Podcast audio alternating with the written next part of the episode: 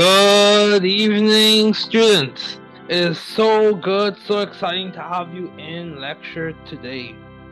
It's definitely a privilege, an honor. It is a treat. Just want to remind everyone, you are not alone. This is an academic community. Remember to get help from university services if needed. Never give up. Never give up. Keep trying. We're here to help you be intelligent, successful, and responsible scientists. However, at the end of the day, you must be responsible, intelligent, and hardworking. I want to remind you, don't give up. It may be challenging, it may be hard.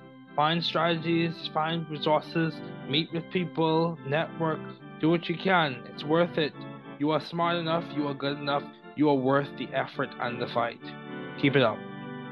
So, um, today we're going to be going through a few advanced topics. I just want to give you a quick preview of some organic chemistry ideas.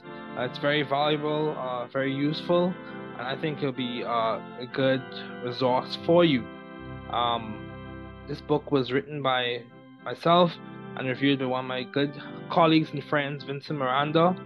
Um, so it's dedicated to tens of people who have helped and inspired me, specifically my parents, doctors Ferguson and Ferguson, uh, my brother, attorney Ferguson, and my sister. Uh, it's definitely, and his wife as well, my brother's wife as well, and those teachers in university and high school who helped make science accessible to me. So let's just go over it. Organic chemistry is a subject that requires effort, focus, and skill. These foundations have been selected after guided review and observations as to what concepts facilitate and support a good understanding as the student progresses through this discipline in chemistry. These foundations, from the moiety to the metallics, highlight with conceptual focus key ideas, points, and memory aids to support your success in organic chemistry. Learning organic chemistry is similar to building a house. It takes time, skill, and persistent efforts. So let's begin. Of course, this will be an audio and a visual as well, depending on how you learn. The goal for this episode is to encourage those who are studying organic chemistry.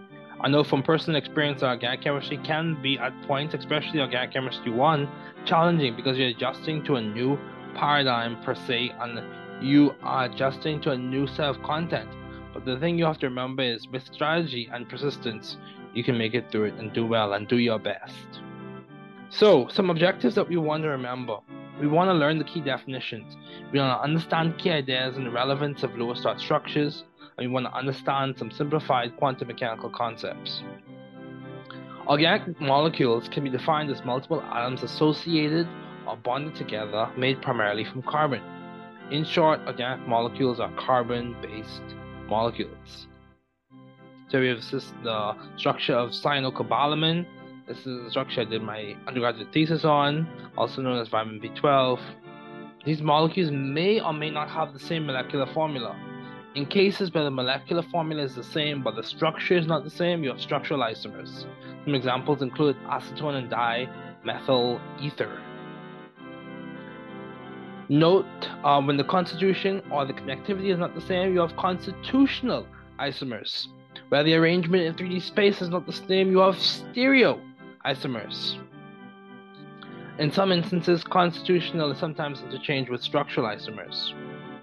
Now, subclasses of stereoisomers. You have optical isomers, which are molecules that rotate light differently, and their mirror images are non-superposable. Non-superposable, otherwise known as enantiomers, uh, and they are designated by E, Z, R, or S. Entargens, Zusammen, Rectus, or Sinister. Geom- geometric isomers, which are molecules that have non-identical mirror images. Um, there would be a cis and trans. The arrangement around the plane of the double bond is different. Organic molecules can be linear.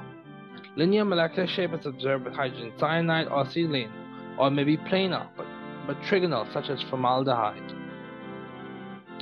Um, Uh, formaldehyde, the structure for formaldehyde is cut off. Um, the other hydrogen. Also, the molecule can have a three D arrangement, such as methane, existing as a tetrahedral molecule. So it's important to remember that molecules are multiple atoms bonded together, and compounds are a type of molecule in which you have multiple heteroatoms bonded together. So the atoms are different in that case. So let's talk about the structure of three D molecules. The structure of three D molecules can be predicted using an application of correctly drawn Lewis dot structures, which is valence shell electron pair repulsion theory, also known as Glepsin ion theory. VESPR, that's well one way to say it, involves valence bond theory, showing all valence electrons and including bonding and non-bonding electrons, in some cases referred to as lone pairs, and maximizing separation in three D space so as to minimize repulsions, connected to Coulomb's law in the greater distance, in that greater distance minimizes potential energy, so greater distance between like charges minimizes potential energy. And the converse is true in that when you increase or decrease the distance between unlike charges, you also minimize potential energy. So VESPR is an alternative that can inform and start the journey in us understanding molecular geometry, whether it be the linear alkynes, the trigonal planar arrangements of the carbon atoms in some alkenes, or the tetrahedral arrangement of carbon atoms around some carbon atoms in alkanes. Another alternative involves using quantum mechanics that uses wave functions that are mathematical descriptions of electron probability distributions to produce atomic orbitals. There are some limitations in this method as it pertains to accuracy, as with the previous method, VESPR, considering the theoretical simplifications that are used. Overall, the goal is to gain a better understanding as to what occurs in nature. For example, for example, with quantum mechanics, we can step into hybridization theory and use mathematical mixing of wave functions to further our understanding of what is observed in nature. With the same goal, through ideas in valence bond theory, we can predict the bond angles for methane, specifically the intramolecular H H bond angle in methane, hydrogen-hydrogen bond angle in methane. There are deviations, however, that are observed, and hybridization accounts for those deviations with explanations. Those explanations entail the ideas that linear arrangements have carbon atoms that are sp hybridized, one sp plus two p's. Trigonal planar arrangements have carbon atoms that are sp two hybridized, one sp two plus one p, and tetrahedral arrangements have carbon atoms that are sp three hybridized, one sp three plus about plus zero p. Uh, other hybridizations occur less frequently in mainstream organic chemistry. However, with higher geometries common in common with inorganic compounds, there can occur trigonal bipyramidal S P three D or octahedral S P three D two. So note, quantum mechanics also involves the use of molecular orbital theory to understand other interactions, but that will be discussed later. With the same focus, quantum mechanics also enables chemists to speak on regional electron densities. Um, also, it's important to know that double bonds possess a sigma bond and a pi bond, and triple bonds have one sigma, two pi. So some questions you want to think about. What is organic chemistry and what is the historical origin of it? What is one class of organic compounds? What are three different types of isomers? Explain the valence bond theory in general simple terms.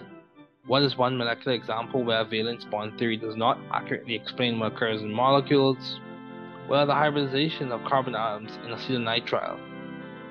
What are the designations of sigma and pi for the bonds in acetonitrile? So let's keep going. We're going to have a quick break and then we're going to continue talking about functional groups and other ideas.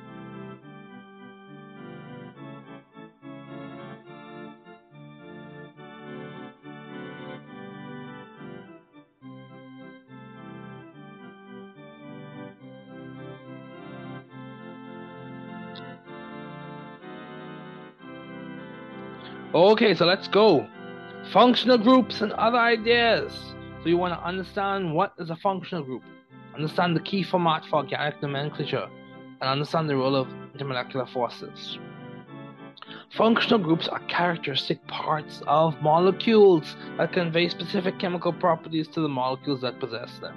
Functional groups do numerous things, but mainly they enable us to compartmentalize information about molecules, compounds, and reactions.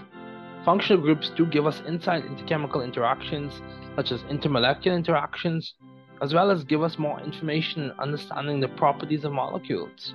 This includes the physical properties, boiling points and melting points, and solubilities.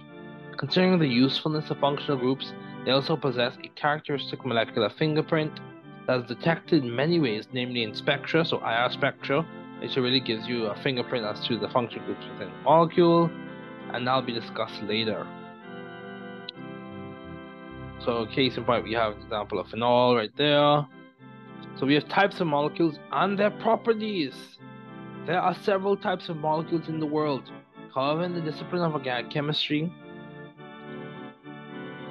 there are specific molecules that are discussed frequently, including these. You have your alkanes.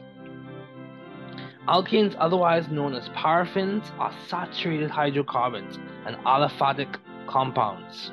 These molecules form a series of homologs with a repeating methylene unit and with the general formula C N H two N plus two and ending with the suffix ane.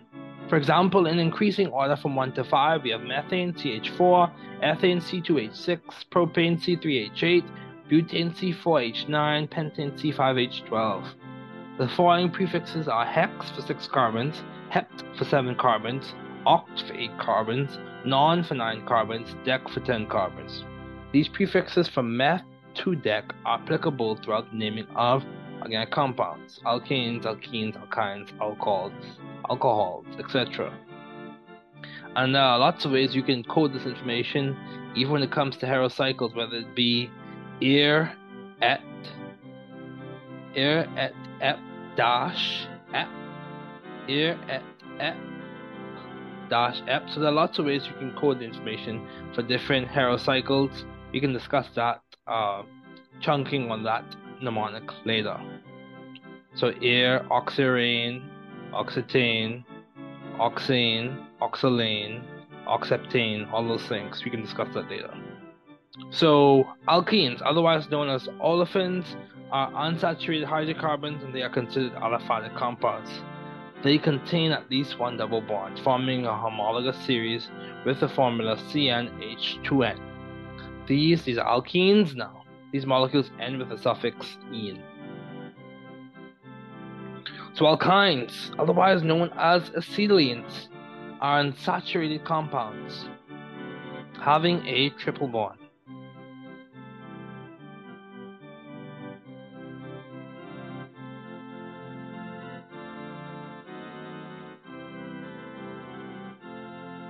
These molecules form a homologous series with a general formula C N H two N minus two.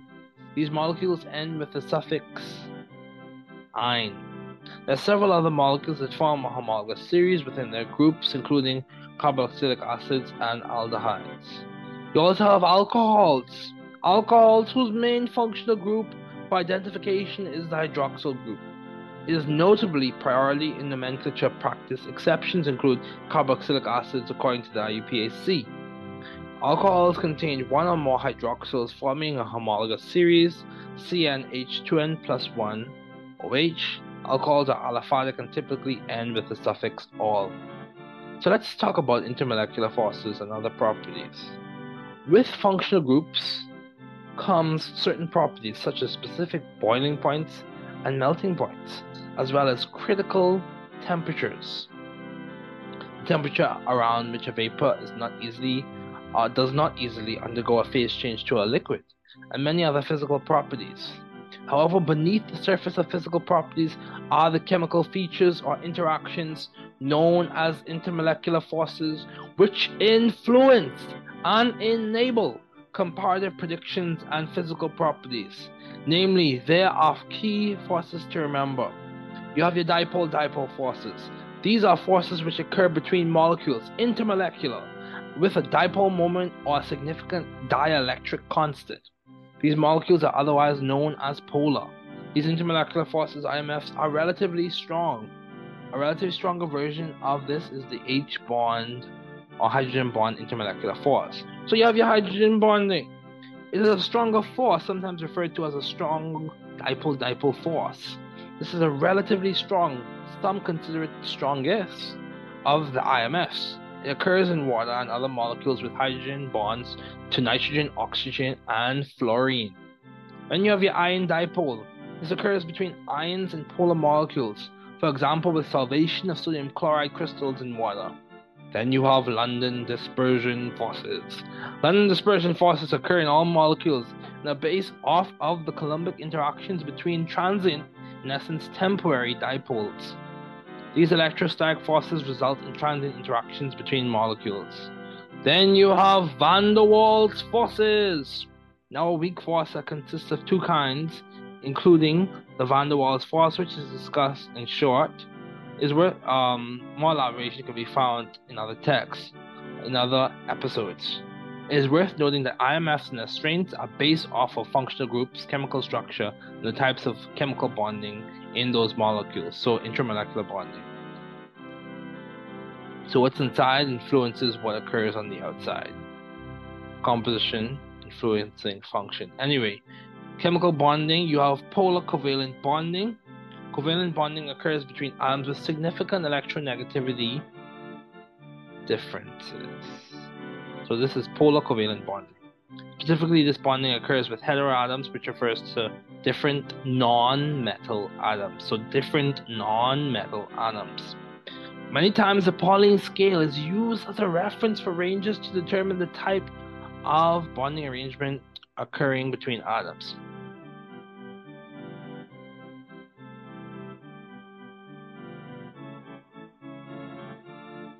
If bonding, though considered a theoretical construct, is viewed on a spectrum, polar covalent bonding would exist around the middle.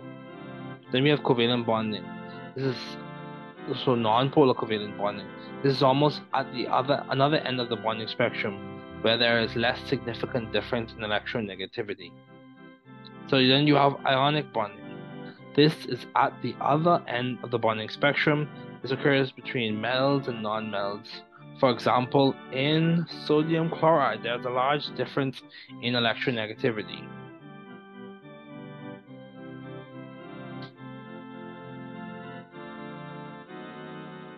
Solvation. Solvation is dependent on many factors, including the principle like dissolves like, and ideas such as hydrophilicity and hydrophobicity. Hydrophilicity and hydrophobicity. These terms refer to the molecule's stance in relation to water, whether it has a significant affinity for water, hydrophilic, water-loving, or less significant affinity for water, hydrophobic, water-hating. The tendency of molecules is as follows. Polar and ionic compounds tend to be hydrophilic compared to covalent and non-polar compounds, which tend to be hydrophobic. Nomenclature, according to the I U P A C, is based off of four main parts: prefix, locant, parent chain, suffix. The prefix normally denotes the number of each substituent or functional group attachment. Prefixes include di, tri, tetra. The locant, which is the number that describes the functional group attachment or the substituent's position. The parent chain. This is normally the longest continuous chain in the molecule. The suffix. This is based off the presiding or prioritized functional group, chain, or bonding arrangement. Single, double, or triple.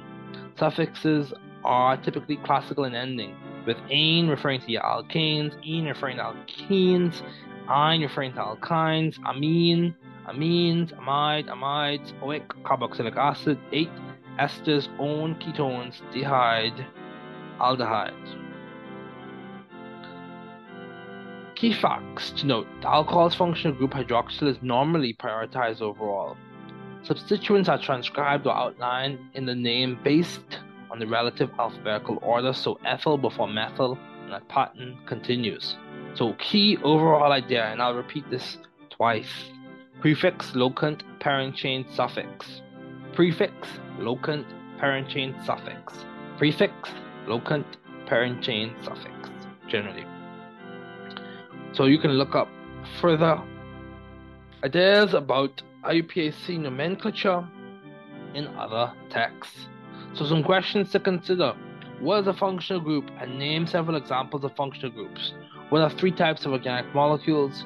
what is an intermolecular force, explain dipole-dipole forces, was one molecular example where intermolecular forces explain a physical property such as boiling point, was one difference between hydrogen bonding and London dispersion forces, explain the overall process of naming simple organic compounds. So if you want, so just an aside, quick aside, if you want more information into heterocycles, there's a phenomenal chemist, his name is Doctor Byron. He has lots of resources out there for heterocycles. So feel free to look into that very good resource, very brilliant chemist. So let's keep going. Concept development three, structures, conformations, and projections. So one things we want to do, and and also just remember this episode is primarily dedicated to those in general chemistry as well as those who are in organic chemistry, with thrust that we want to encourage and help each other as we go along in our scientific careers. So objectives: understand and be able to draw Lewis electron dot structures, condensed structures, and bond line structures. Understand and be able to draw different conformations, primarily those of cyclohexane. Understand and be able to draw and identify Fischer projections and Newman projections. So structures are diagrammatic representations of different molecules, and they provide a means of understanding what is occurring in nature. There are a variety of different structures used in chemistry. The main examples in this episode would be Lewis electron dot structures, condensed structures, and bond line structures.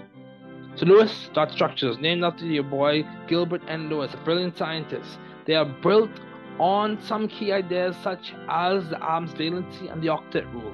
There are specific exceptions for period three with sulfur and arsenic, for example, and beyond.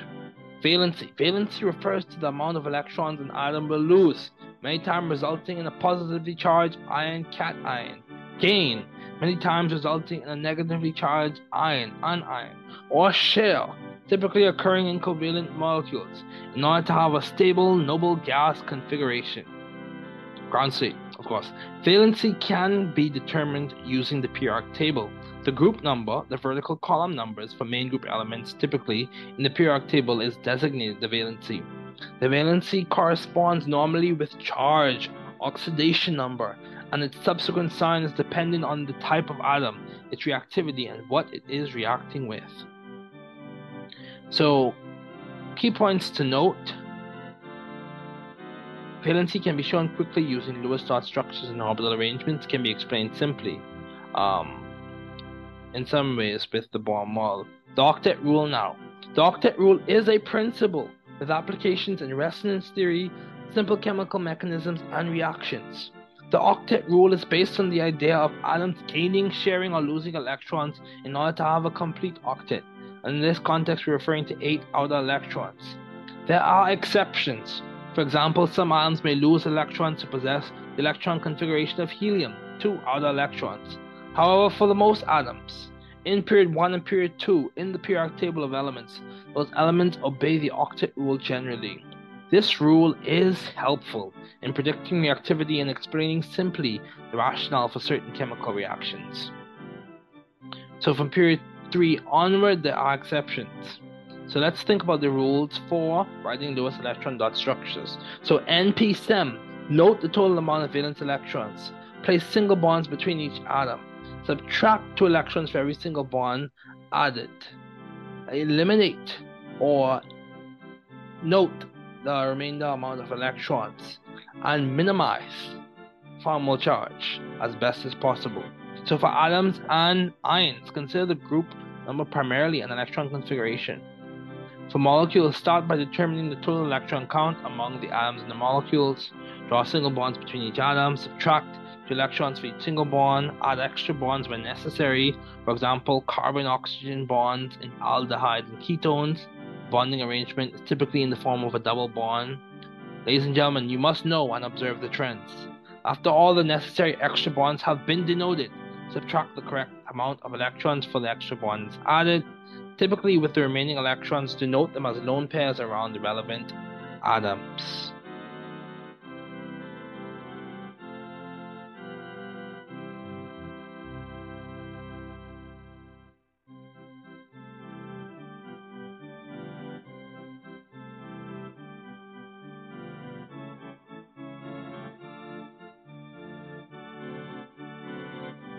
So let's keep going. Condensed structures. Condensed structures are important in the process of understanding what bond-line structures represent and show. In condensed structures, all of the hydrogen bonds are attached to the carbon, for example. S two bromobutane, you can see here. So bond-line structures are the next step after condensed structures. These show only the carbon framework, with each carbon represented by a bend in the chain and the hydrogen not denoted but inferred or assumed to the point or a complete octet around the carbon ion. This means that hydrogens are not shown but implied to the point that the valency of carbon is satisfied. For example, we see there, bond-line structures are useful and efficient, they save time. You can see an example of a bond-line structure right there for benzene. Now conformations. Conformations are molecules that differ only by rotations around single bonds. You may have heard of conformers, rotamers, otherwise characterized as sigma bonds. These alternate rotations affect the potential energies of the molecules, either increasing as seen in the eclipse conformation or decreasing it as seen in the anti-conformation. Conformation's potential energies are attributed to ring strain, which is based off of the angle strain and the torsional strain. Angle strain is caused by the alternate bond angles that have deviated from the idealized bond angle suggested in VSEPR. Torsional strain is caused by repulsion due to the dispersion forces, an intermolecular force, and this can cause steric hindrances. So as you progress further in your career in science, you'll hear the two whistling whistling concepts, two echoing concepts in the halls of organic chemistry. You have sterics and electronics. So conformations can be experimentally described using a graph of dihedral, dihedral angle versus potential energy. As you study this some more, you encounter things like Karplus correlation, um, all of that are good stuff, a lot of good stuff. So typically cyclohexane is plotted showing the potential energy of the different conformations in there or in increasing potential energies. The chair, the twist boat, the boat, the half chair, and the chair. Chair, chair, twist boat, chair, half chair, twist boat, half chair, chair. It's important when you start learning about this to be able to draw your chairs correctly. Chair, half chair, twist boat, boat, twist boat, half chair, chair. So C H T, B T H C. C H T, B T H C. Chair, half chair, twist boat, boat, twist boat, half chair, chair. Projections. In chemistry, there are many types of projections. However, two that are frequently encountered are the Newman projection and the Fisher projection. So Newman projections are structures from a specific perspective. We look down a specific single bond between atoms and draw the other attachments in respect to those two atoms. For example, butane is drawn. So picture yourself looking down the axis of a single bond, C two to C three of butane, or C two to C three in some other molecule.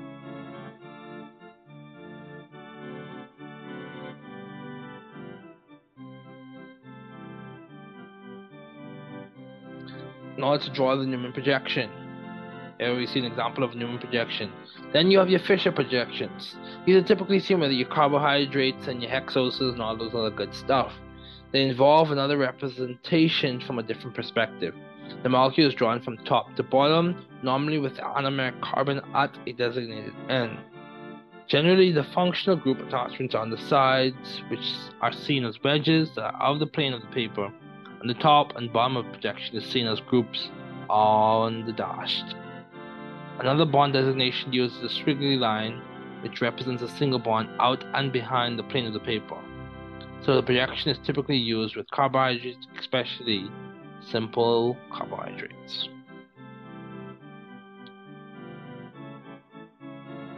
So you can see an example of R, one bromo, one chloroethane.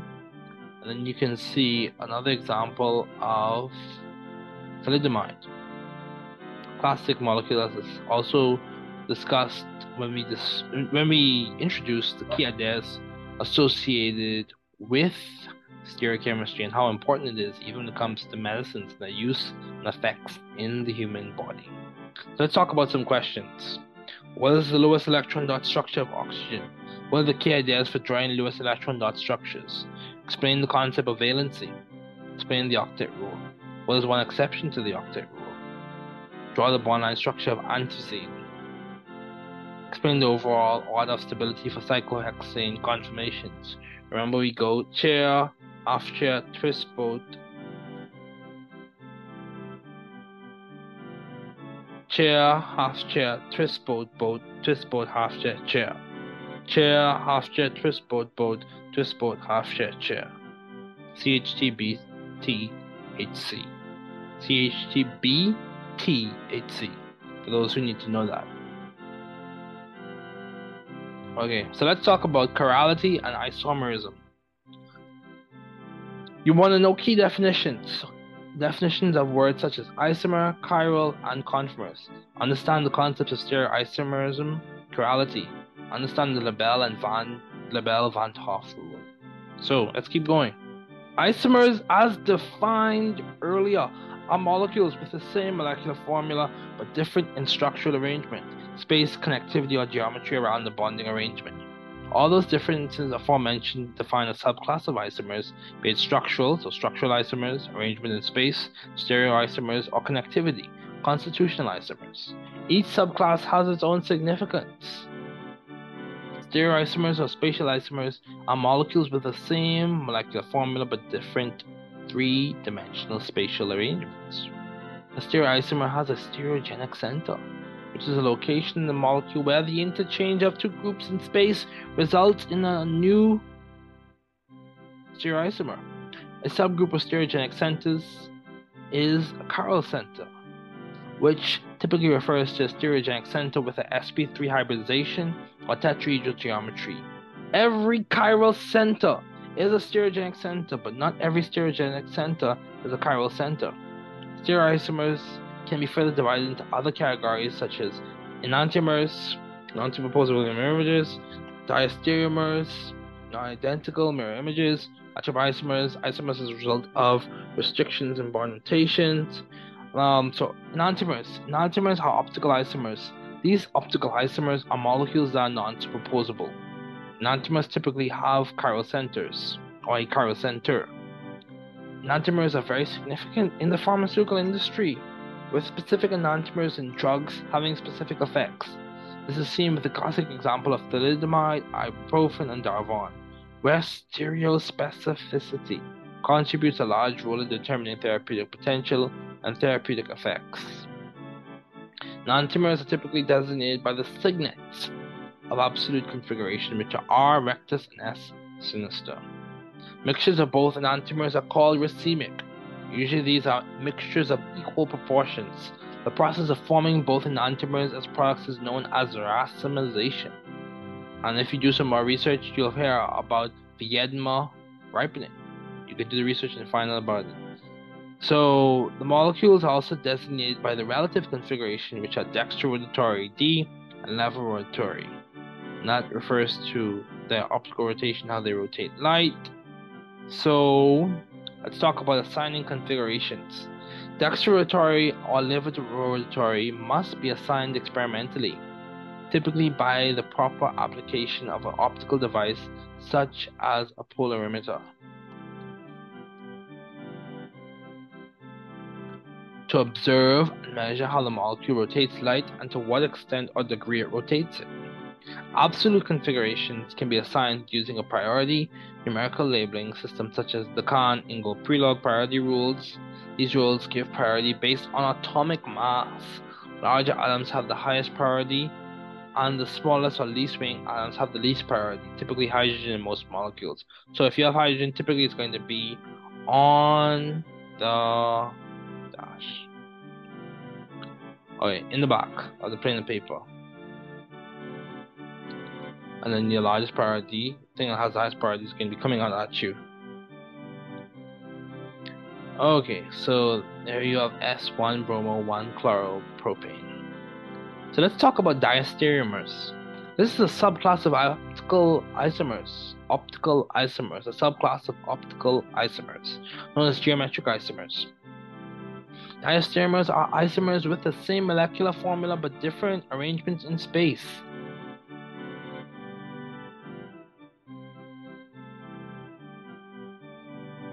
results in non-identical mirror images. These can typically be identified by first assignment of the absolute configuration of the stereogenic centers, then comparison of the mirror images to determine whether they are identical or not.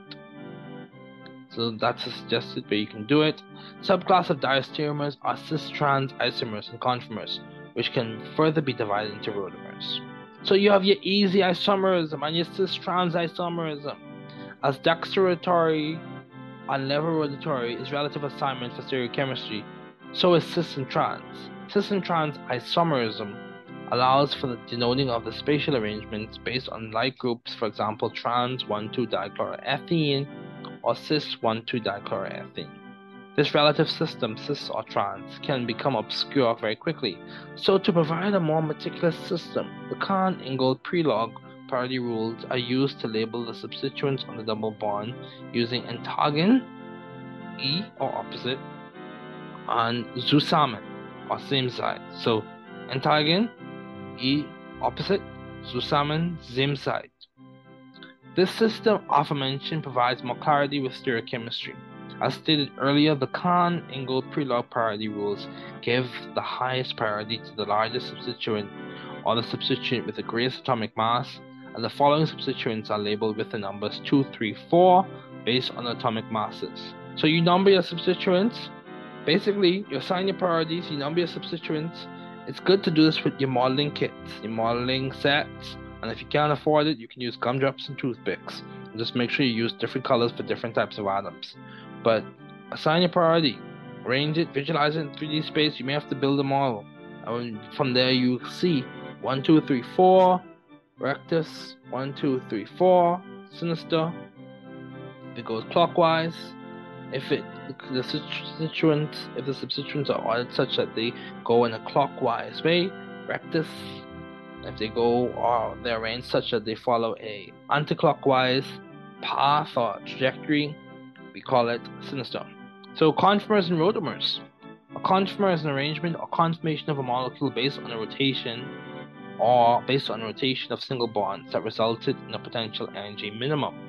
A classic example of a conformer is with cyclohexane, which you have different conformers represented in the graph below. A rotamer is just a conformation of a molecule that results from another rotation of a molecule's single bonds. And you have the anomers, automers, an isomer formed due to a geometric variation found in certain atoms in specific molecules. Anomers are typically seen and described in carbohydrates where the designation of alpha or beta is used. Alpha-D-glucopyranose, beta-D-glucopyranose. And you have the epimers. An epimer, normally found in diastereomeric pairs, is a stereoisomer that differs in configuration at any point in the molecule where changing the position of the two substituents results in the formation of a new stereoisomer. Basically, an epimer is an isomer that differs in configuration at any stereogenic center. So, Le Bel van't Hoff rule. If there are n stereogenic centers with four different substituents attached, there are two to the n different stereoisomers possible. So if you have n stereogenic centers, there are two to the n different stereoisomers possible. Okay, so some questions to think about. What is an isomer? What are the different types of isomers? Explain the concept of enantiomers. What is a racemate? And even further research, you can look into what is V S E P R ripening. And you can talk about, uh, or just look into what is a diastereoisomer. What are two club classes of diastereoisomers? And then we can talk about explaining the Cahn-Ingold-Prelog priority rules for designating absolute configuration. So let's keep going. Nucleophilicity and electrophilicity. Be in it for the long run. Learn the definition of nucleophilicity and electrophilicity. Understand the trends with nucleophilicity and basicity, or electrophilicity and acidity. So we want to understand those things. Those are our objectives for this reading. Nucleophilicity is a kinetic concept that describes the affinity of an atom or molecule for the nucleus of another atom, which is positively charged with the intended meaning of nucleus loving. So nucleophilicity, nucleus loving. This term is very important for understanding reactions and their mechanisms. Nucleophilicity refers to how willing, to what degree, or at what rate is an atom or molecule donating its electron density to another atom or molecule. The degree of nucleophilicity is defined by the rate of the reaction, specifically the rate of electron density donation. Generally, nucleophilicity when comparing a similar atom in multiple molecules uh, follows Lewis basicity for some contexts. Um, also, when a nucleophilic atom is different, there may be no relationship between nucleophilicity and basicity, so that's something to note. If the nucleophilic atom is different, there may be no relationship that you observe. Um, since dipole moments for each atom or molecule may be different, thus affecting polarizability, which is a large determining factor in nucleophilicity. So polarizability of the electron cloud is a large determining factor in nucleophilicity. So it's very important to understand it. It's grounded in Coulombic, it's grounded in Coulombic forces. It can result in the formation or breaking of bonds, as seen in the infamous nucleophilic attack and nucleophilic substitution. So let's talk about electrophilicity. Electrophilicity is a kinetic concept. It involves a reaction in which there is an acceptance of an electron pair. An electrophile is defined as an electron pair acceptor or an atom or molecular part that is electron-loving, electrophile. This term provides insight into mechanisms or reactions such as electrophilic Armand substitution, electrophilic substitution, and electrophilic addition. Electrophilicity is, it basically involves the measured degree or extent, numerically speaking, of how much an atom or molecule is willing to accept electron density from another atom or molecule. So, some questions to consider. What are some key ideas associated with the concept of nucleophilicity? What are some key trends with nucleophilicity? Explain the connection between Lewis basicity and nucleophilicity. What is the connection between Lewis acidity and electrophilicity? Explain the significance of P K B, some aspects of the concept of nucleophilicity. So let's talk about spectroscopy and some instrumentations. Spectroscopy involves the study of the interactions of electromagnetic radiation and matter. Spectroscopy has a key role in organic chemistry. It contributes to informing many processes, including retrosynthetic analyses, structure elucidation, and total synthesis. Spectroscopy and spectrometry are different. Spectroscopy refers to the study of the interaction of electromagnetic radiation and matter, while spectrometry refers to the measurements of the interaction of electromagnetic radiation and matter. So measurements versus just the study. You have U V spec. That's an example of a diagram. You have your light source, going to your scanning monochromator. You have your motor that's spinning, it goes to the sample cuvette, and you go to your detector, your amplifier, and then it's displayed. For your sample cuvette, you also have a reference cuvette as well. So U V-based spectroscopy is an analytical technique that involves the use of ultraviolet or visible light in order to analyze a sample in a cuvette. This technique can be used to quantify, detect, test, support, or support structure elucidation, and aids in determining molecular geometry and to study the kinetics of reactions. So when you think of U V-based spec, also think about Woodward-Hoffmann rules. One of the main ideas behind the use of U V-based spectrophotometers is the principle of absorbance. Um, you can look into Beer's law, and also you can look into so Beer's law, absorption is equal to epsilon molar absorptivity, absorptivity constant, um, B path length, C concentration. Then you have atomic absorption spectroscopy. A A S, go from your light source to your sample to your detector to your computer. It has many uses involving clinical, geological, biological, metallurgical, atmospheric, and also in the pharmaceutical industry. Then you have your I R spec. You go from your Nernst glow, this is just a version of it, to the Michelson interferometer, to your sample, to your detector, to your computer. So I R can be used to detect the functional group moieties that exist in the sample, the relative location or proximity of the information, the relative location or proximity of functional groups. That information can be obtained. Um, It's based on the assumption that atoms behave as simple harmonic oscillators, not each vibration uh, is occurring within the molecule. You have your N M R spec, in which you go from your R F radiation generator to your N M R tube, to your R F receiver, to your computer. N M R spec provides information on the chemical environment the nuclei of atoms are situated in. This type of spec is normally used in structure distillation and in some cases structure determination.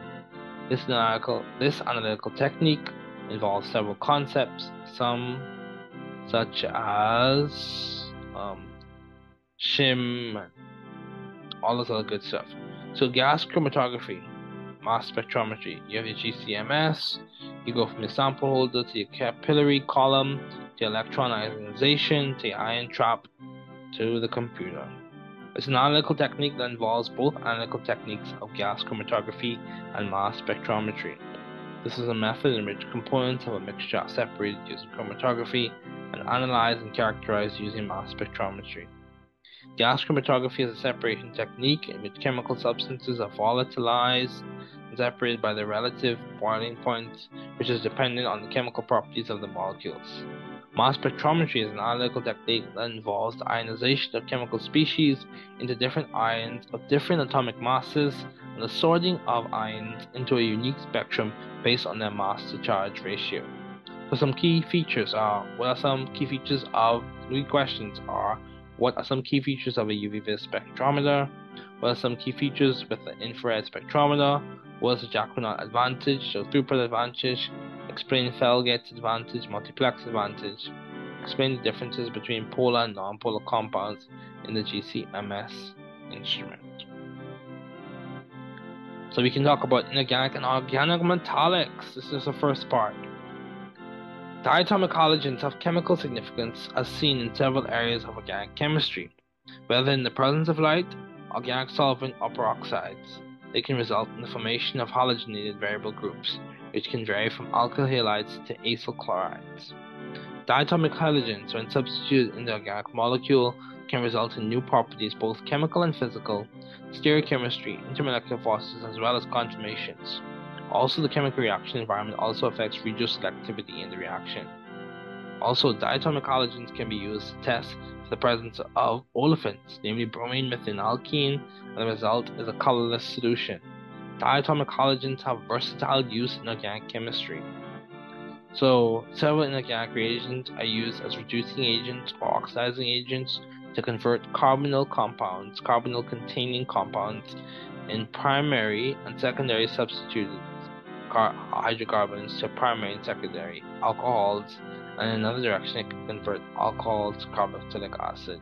You have your sodium borohydride, used to do a stepwise reduction from aldehydes to ketones to alcohols. You have L I A L H for lithium monohydride, very dangerous, flammable and powerful reducing agent that reduces carboxylic acids and other carbonyl containing compounds to alcohol. So you have P C C, pyridium chlorochromate, which is used to oxidize. It functions to oxidize primary alcohols to aldehydes and secondary alcohols to ketones. Pyridium chlorochromate is made by reacting chromium trioxide with hydrochloric acid to form chlorochromic acid, which is reacted with pyridine to form P C C. And you have the Jones reagent. It is an organic, inorganic reagent as used to oxidize. It functions typically as chromic acid and involves oxidizing primary alcohols to carboxylic acids and secondary alcohols to ketones. The Jones reagent is a good oxidizing reagent. Then you have K M N O four, potassium permanganate. It's another inorganic reagent that results in the oxidation of primary alcohols to carboxylic acids and secondary alcohols to ketones. Always remember or consider the temperature at which that oxidation is occurring. Very important. Then you have P C L five, a molecule with many uses, namely the interconversion of carboxylic acids and acid anhydrides to acyl chlorides. Then you have sodium cyanoborohydride. It is used to reduct is used in reductive amination, resulting in the formation of amines from the reduction of the cyanide portion of the reagent. There are some arrange there are some rearrangements that occur when this is being taking place.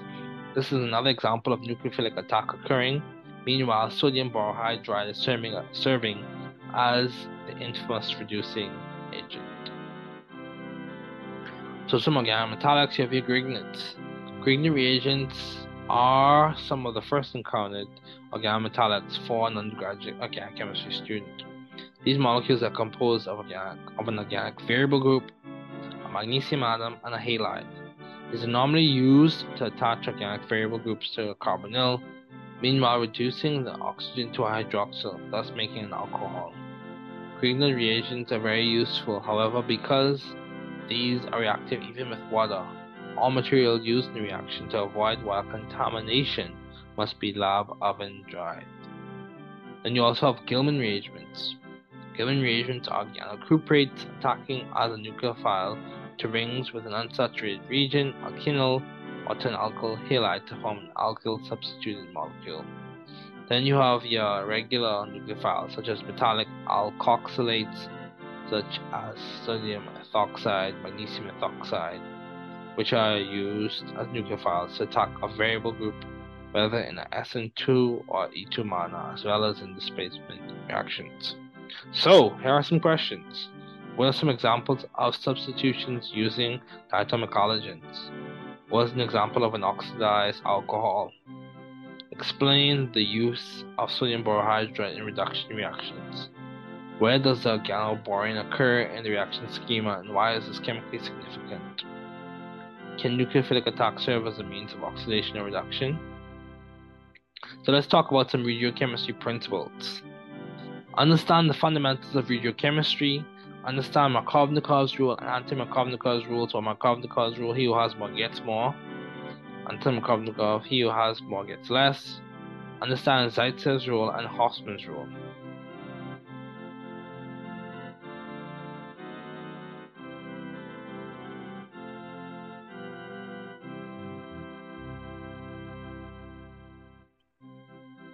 So let's keep going. This will be the last section that we go through today. More to come later on. So regiochemical principles come from regiochemistry comes from the Latin word regionum, meaning direction. Regiochemistry provides and describes the principles involved in the directionality or position and placement of reactants to form the product. Regiochemistry is very important. As you progress, you'll hear about things being regiodivergent or regioselective. Reagents used can cause specific regiochemical result or result in the opposite of what would normally occur. So you have Markovnikov's rule. Put simply, he who has more gets more. Markovnikov's rule is in the addition of a halide to an unsymmetrical alkene, the hydrogen goes to the carbon with the greatest number of hydrogens, and the halide goes to the other carbon.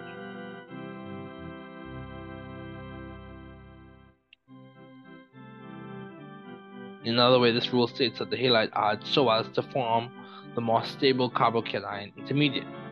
Then you have your anti-Markovnikov, which is the reverse, he who has more gets less, in which the carbon with the greatest number of hydrogens does not receive the hydrogen but the most electrophilic portion of the molecule. For example, in hydroboration oxidation, in the presence of peroxides, the borohydride adds to the less substituted carbon of the hydrogen, and the hydrogen adds to the more substituted carbon. Keep in mind hydroboration oxidation, which this is done in the presence of peroxides. Or in this case, we're referring to it being done in the presence of peroxides. However, the stability comes about because the electron density shifts. This is one way to describe the mechanism. The electron density shifts to the electrophilic borohydride, resulting in it possessing a partially negative charge, and the more substituted carbon possessing a partially positive charge. This is indeed stable due to the electron density donating capacity of the alkyl group. In the discussions, we can talk about hyperconjugation. S character and the orbital overlap of the alkenyl carbon. The alkenyl group with the alkyl or electron donated substituent provides stability.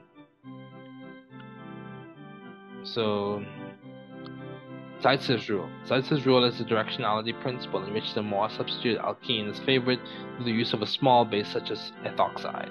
Zaitsev's rule is significant and aids in predicting products in elimination reactions. So Zaitsev's small base used to the more substituted alkene. So Zaitsev's small and more substituted. So Hofmann's rule. Hofmann's rule is another directionality principle. So T. Hofmann, in which the less substituted alkene is favored through the use of a huge or large base, such as tritone oxide. Hoffmann's rule is also very significant and aids in predicting elimination reactions. So the Hammond-Leffler postulate. In simpler terms, it's basically the view on the potential energy hill continues in some ways as you follow through the potential energy journey, or the product resembles the molecular arrangement of the transition state, or the step of the R C D, the reaction coordinate diagram, that's closest to the transition state in energy. Typically, the transition state will resemble that. So what does the word regiochemistry mean? Was an example of a reaction that follows Markovnikov's rule. Explain anti-Markovnikov's rule. What is Zaitsev's rule significant? Why is it significant in elimination reactions? Explain the significance of the Hammond-Leffler postulate. Why are regiochemistry rules helpful in studying mechanisms? So types of reactions, let's just go through these. You have your addition, substitution, elimination, reduction, oxidation, and rearrangement. Addition, put simply, is like a traditional synergistic relationship. The two parts become one. Two different molecules are added together. Addition can be driven by nucleophiles, nucleophilic addition, or electrophiles. This type of reaction normally occurs in regions of high electron density and bond order, which is seen in compounds with multiple bonds. You have your substitution. Substitution is by definition a type of chemical group replacement. This can be driven by nucleophiles or electrophiles, as well as it can involve alkyl halides or aromatic compounds, S N ones, S N twos, typically some of the first reactions encountered by an undergrad in O Chem. Then you have eliminations. Eliminations involve the loss of a group of atoms from a molecule. This can result in the formation of an alkene or alkyne product. Elimination tends to result in a net increase of electron density for a particular molecule, which, if considered, makes sense, since the overall process of loss and gain of electron density, density is usually presented mechanistically. Um, okay, then you also have reduction and oxidation. Classically paired process in which one atom or molecule gains electron density while another loses electron density, which is reduction and oxidation, respectively. So oil rig, oxidation, loss of electrons, addition of oxygen, removal of hydrogen, increase in oxidation state or number. And then G L A D, cleaning of electrons. Reduction is G L A D, oxidation is L A R I. Reduction G L A D, gain of electrons, loss of oxygen, addition of hydrogen, decrease in oxidation state or number. So you have reduction occurs in organic reactions such as hydrogenation using uranium nickel or lithium hydride. Then you also have your rearrangements, which typically occur through your one two methyl shifts or one three methyl shifts or one two hydride shifts or one three hydride shifts. The thermodynamic basis and rationale for these rearrangements occurring is that they lead to a more stable carbocation as a transition state or reaction intermediate. Many times the arrangement results in positive charge being situated on higher substitute carbons. This is presented as secondary or tertiary carbons. There are other categories for mechanistic classification. Polar under basic conditions. Example is a nucleophilic substitution under basic conditions. Polar under acidic conditions. An example is acid catalyzed hydration.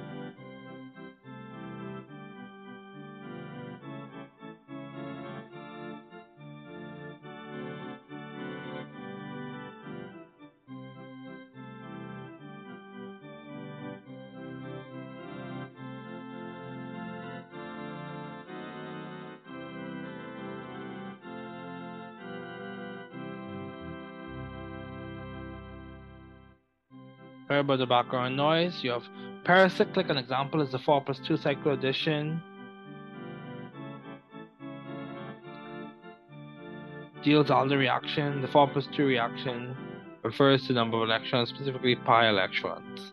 And you can look into Huckel's rule, each atom. So cyclic planar, each atom s p two, and it must follow Huckel's rule, four n plus two pi electrons.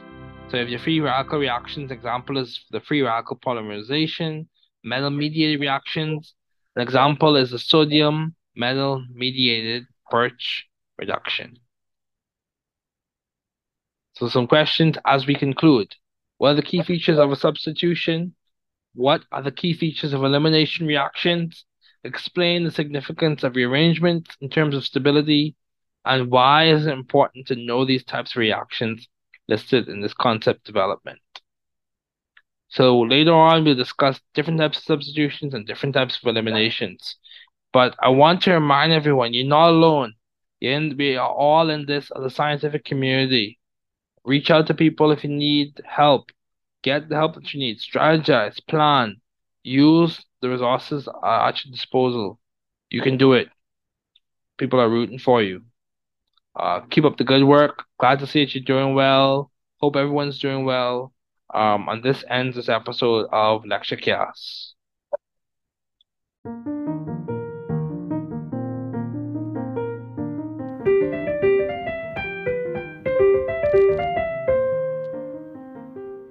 Thanks for listening. We're glad you were able to tune into this podcast.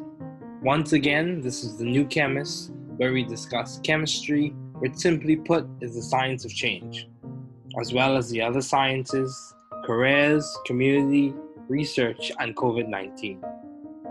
Thanks again for listening.